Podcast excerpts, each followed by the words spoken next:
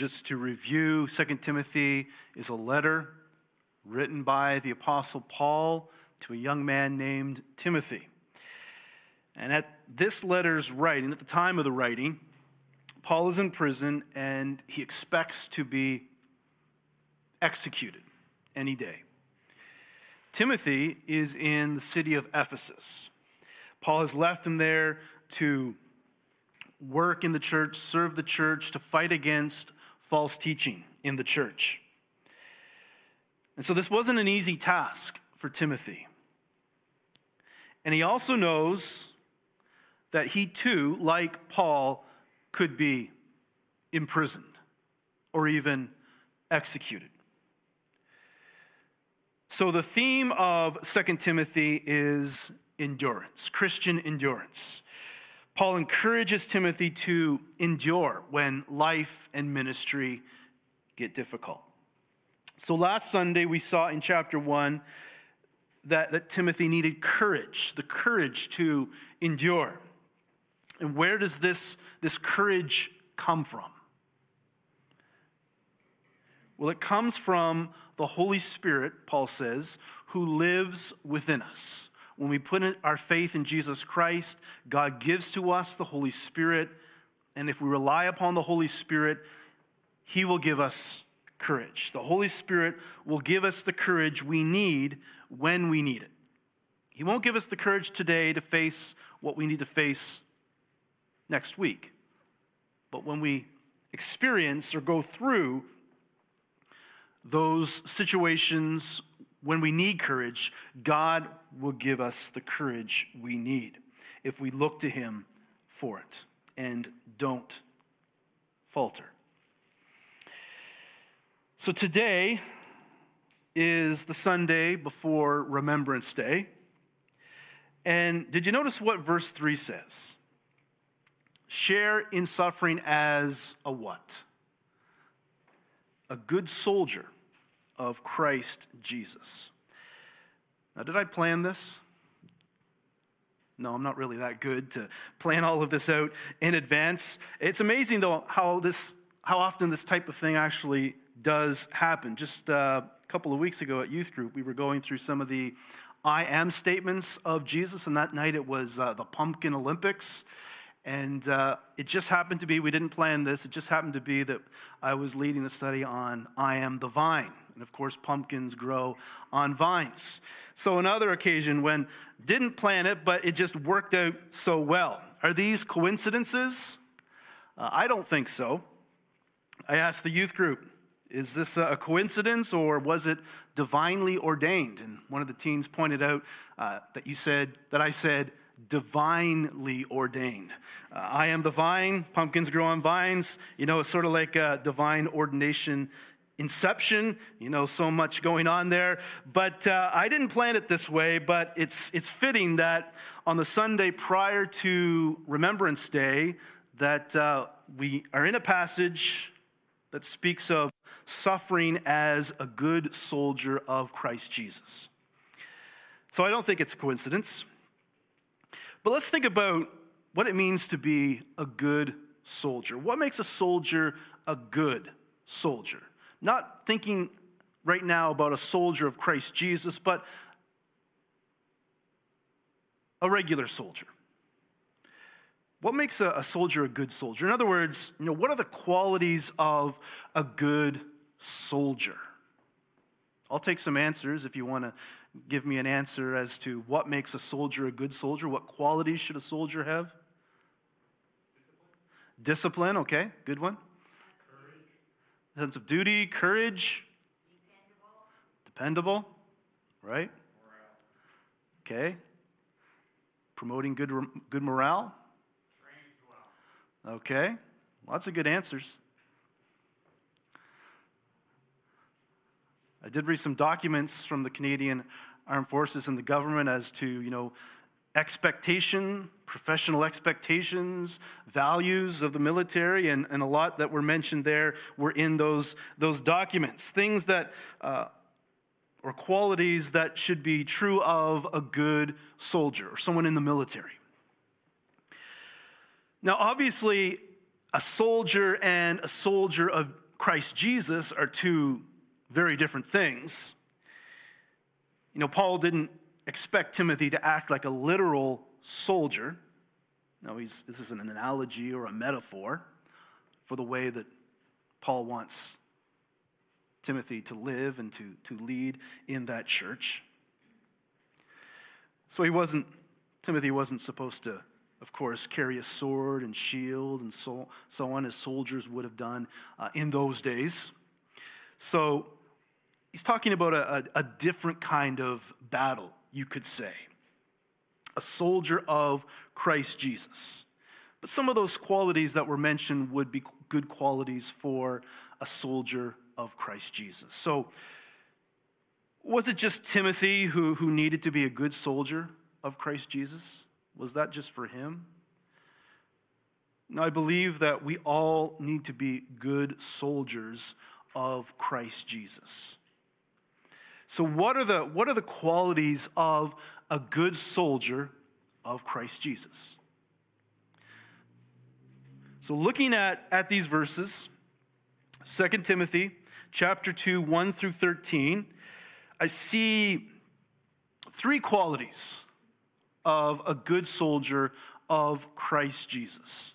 Number one, a good soldier of Christ Jesus gains strength through dependence on the Holy Spirit. I already mentioned this. We've already seen this in chapter 1, but Paul talks about it again. So obviously, Timothy was someone who needed strength, he needed courage. He was going through a challenging time in his life and ministry. He needed strength. Uh, look again at, at verse 1. 2 Timothy chapter 2, verse 1. You, Paul is speaking to Timothy, you then, my child, be strengthened by the grace that is in Christ Jesus. So he says, be strengthened. Timothy needs strength. Now, where does that strength come from? This verb is a passive verb. There's a difference between an active verb and a passive verb. Uh, it snowed the other day. Did anyone throw a snowball? Maybe at someone or got hit with a snowball. So if you if you threw a snowball, that's an active verb. You you threw it. But if you were hit by a snowball, that's, that's passive. That, that was done to you. You didn't do it, it was done to you. So this is a passive verb, be strengthened. He's not saying to Timothy, you get the strength. Paul is saying the strength needs to come from somewhere else. By the grace that is in Christ Jesus, Paul says. So, so Timothy needs to be strengthened by God's grace. Now, usually when we hear that word grace, when Paul used that word grace in his letters, we think of how we're saved by grace. Uh, but grace, you should think of not just regarding salvation, but it's God giving us what we need. Sometimes we saw this recently. Grace is used by Paul to speak of, of gifts, spiritual gifts or abilities to serve. So, so God uh, gives the church what it needs, it gives individuals in the church uh, what they need uh, for the church for the, to serve one another and for the church to grow. Uh, here, what God gives us in Christ Jesus is the strength. The strength to, to endure, to keep on going. Uh, it's similar to what we see in Second Corinthians chapter, chapter 12, where uh, Paul talks about the thorn in the flesh. We don't know exactly what this form of uh, adversity was. A lot of times we think it's uh, some sort of physical ailment. It could have been. That's the most popular interpretation. But either way, he was facing something that, that really was a, a challenge to him, maybe even a discouragement to him. And, and look at what 2 Corinthians 12, verse 9 says. This is Jesus speaking to him. Uh, verse 8 Three times I pleaded with the Lord about this, to, that it should leave me. He wanted this, this problem removed. Uh, verse 9 But he, Jesus, said to me, My grace is sufficient for you, For my power is made perfect in weakness. So Paul didn't have really the strength to face this, whatever it was, but, but Christ would, would give him his grace. His grace would be sufficient. So, what that means is that Christ would, would, would give him, this was a gift from Christ to Paul, give him the strength he needed, uh, Paul needed in his, his weakness. So, this is what Paul is saying to Timothy to be strengthened by the grace that is in Christ Jesus. If you're faithful, if you do what God has called you to do, He will supply you with the grace or the strength to face whatever comes your way. And then, verse 2, going back to uh, 2 Timothy chapter 2, verse 2 And what you have heard from me in the presence of many witnesses, entrust to faithful men who will be able to teach others also. So, this gets to, to part of uh, Timothy's task, what he's supposed to be doing in the church in Ephesus. He's supposed to be teaching, teaching other men what he's heard from Paul, what he's learned from Paul, and then they're to take what Timothy has taken from Paul, and they're to give it, teach it to others also. And so this was a, a challenging task, I'm sure, especially in a church where uh, there was the, uh, the problem of false teaching. The task really was, was greater than Timothy's strength. And so he couldn't depend upon his own strength. And we face tasks or we can face tasks that are greater than our own strength. But we never face tasks that are greater than God's strength. And so, if He calls us to face a challenge, a difficult task, whatever the situation might be, He will give us the strength, and He is greater than any challenge we face. So, a good soldier of Christ Jesus gains strength through dependence not on his or her own strength, but dependence on the Holy Spirit, the strength, the grace that he can provide. Number two, second quality, a good soldier of Christ Jesus desires to please their commanding officer. Now look at verse 3. Share in suffering as a good soldier of Christ Jesus. So when he says share, he's, he's meaning join me in suffering. Maybe not an invitation you'd like to receive, uh, but we know that Paul is suffering. He's in prison. There's the threat of, the danger of, the likelihood of execution. He would be, uh, history tells us, beheaded in Rome. Uh, join me, share in suffering as a good soldier of Christ Jesus. So, uh, in these verses, there are three analogies, three analogies of costly service that of a soldier, and also an athlete and a farmer. So, think about that costly service. And then we go down to verse 4. No soldier gets entangled in civilian pursuits, since his aim is to please the one who has enlisted him. So here we have the importance of, of duty or, or mission, that this must come first. And, and Paul talks about the aim or the goal being to please the one who enlisted him, the commanding officer. That's the motivation. Duty comes first. Now, who is the Christian's commanding officer? I'm sure in the military, you don't always appreciate the commanding officer. Maybe it's not always your aim to please him or her. Uh, but uh, who is the Christian's commanding officer? It's Jesus. And we know that he is the one who gave up his life for us. He made the ultimate sacrifice. He died on the cross for our sins. And we've given our lives to him. We've put our faith in him. And it's our aim to please him, the one who has enlisted us. And so that's our aim. That's, that's our goal. That's the second quality a desire to please Jesus. And then, third, a good soldier of Christ Jesus sees their service as worthwhile. So, we're going to have to go quickly through the remaining portion of this passage, but verse 6 says, It is the hardworking farmer.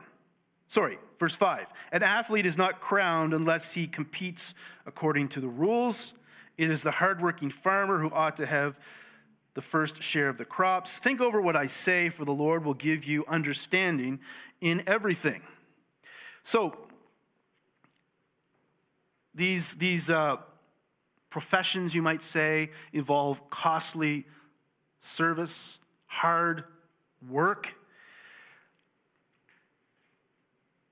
But they also show that sometimes there are things that are worth suffering for.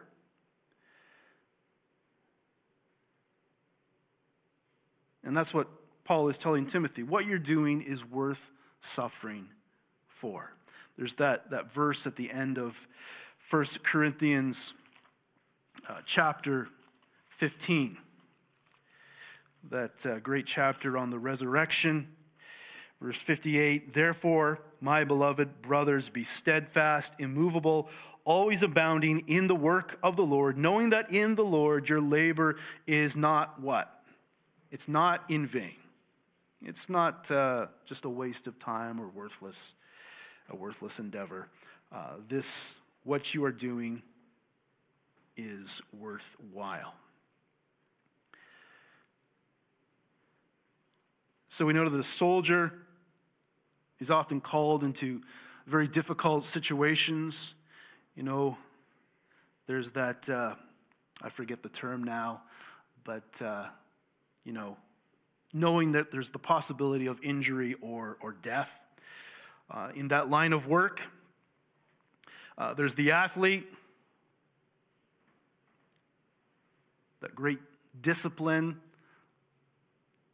involved in, in training.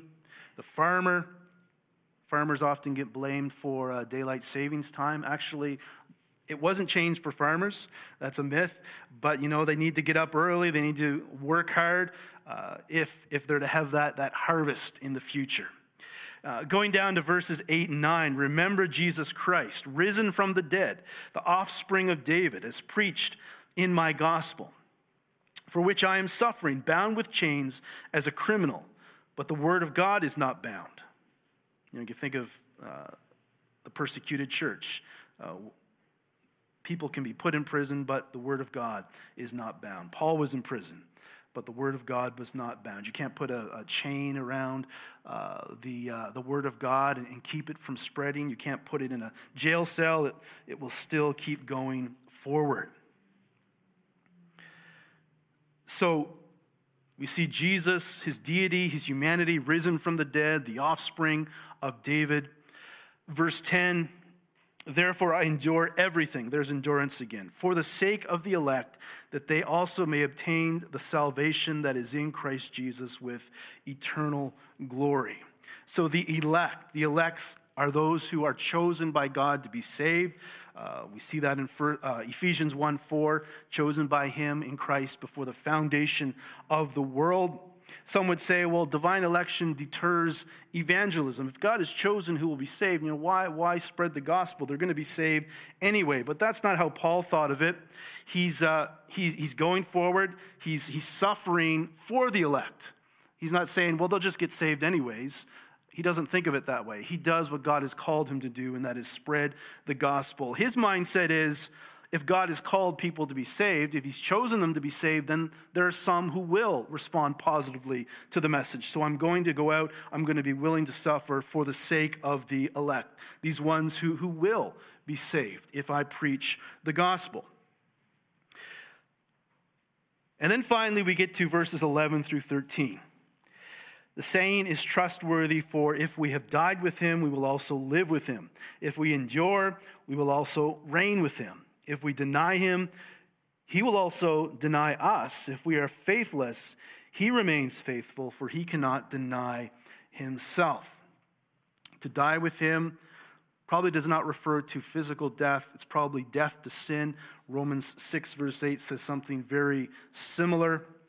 Uh, to reign with Christ really gets back to the original intention for, for mankind to have dominion genesis 1 26 so if we die with him with christ in the sense of dying the death to sin uh, identifying with his crucifixion uh, we'll also live with him. If we endure we will also reign with him.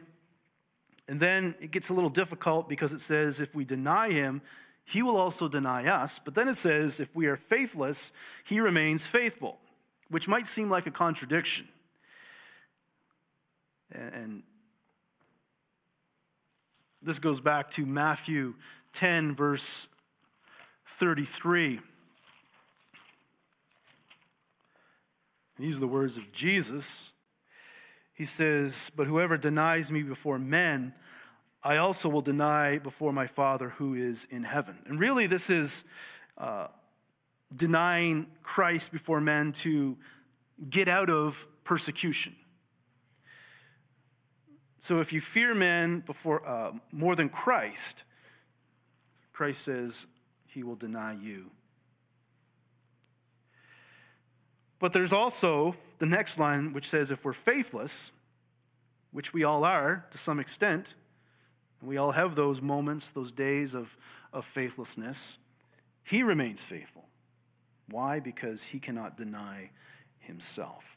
So it might be it might be difficult to put this all together in our minds. You know, what I think about is I think about I think about Judas and Peter. Judas was the betrayer.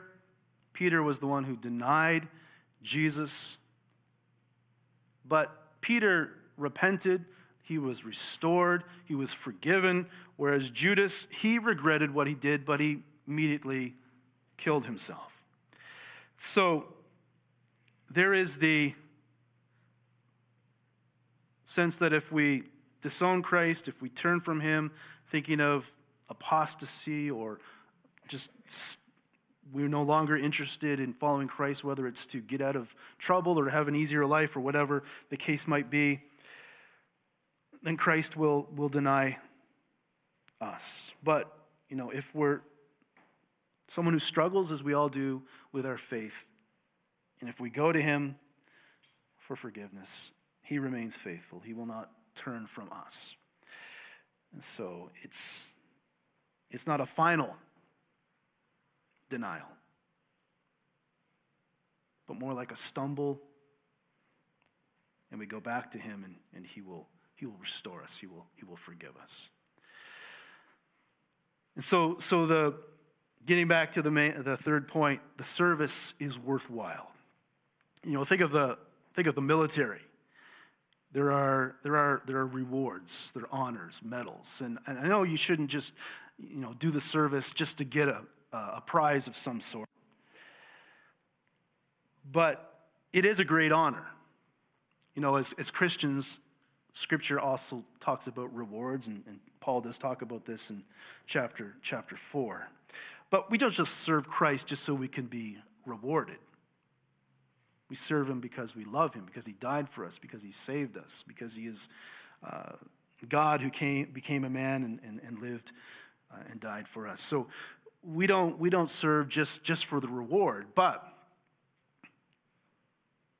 we also have that thought in front of us. And so it's worthwhile, not just for that reason, but also because these are things that, the, that our commanding officer, Christ, has, has uh, instructed us to do. And these are worthwhile things. These are things that uh, strengthen others and, and help others and uh, even can lead to the salvation of others, as Paul talks about the elect. Now, people who have served in the military, I know we have some who are serving or have served in the military. Uh, you know, sometimes, I don't know if this has happened to, to you, but uh, sometimes people come up to a person who has served or is serving and, and they're told, well, Thank you for your service. Appreciate your service. And, you know, I think that would be a, a, an honor to hear that. But, you know, I think it would be a, an even greater honor to be appreciated by your commanding officer, uh, especially if you respected that person, to hear that you have served well uh, from your commanding officer. To hear that, that would be a great honor. And certainly, this is true of, of soldiers of Christ Jesus. No, we should, we should appreciate one another's service. We should honor one another, honor those, encourage those, thank those who are, are serving well or have served well. But to stand before Jesus one day and to hear him say, Well done, good and faithful servant, that will be the greatest honor.